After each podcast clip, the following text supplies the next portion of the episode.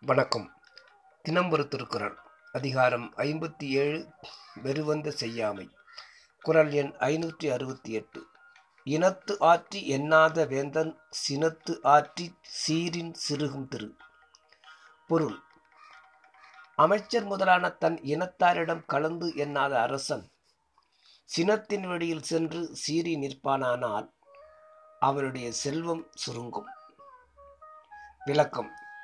மந்திரி பிரதானியர்பால் இல்லாத குற்றத்தை அவர் மேல் அரசன் ஏற்றுவானாகில் அவர்கள் அந்த அரசனை விட்டு மனம் புழுங்கி விலகுவார்கள். அன்றியும் எச்செயலையும் தன்னினத்தோடு கலந்து செய்யாவிடில் குற்றம் நேரும்போது அக்குற்றத்தை அரசன் மேலேயே சேர்த்து அரசனை காட்டி விடுவர். அதனால் செல்வம் அழியும் என்றார். இங்கு செல்வம் என்றது அரசினை குறிக்கும். நன்றி.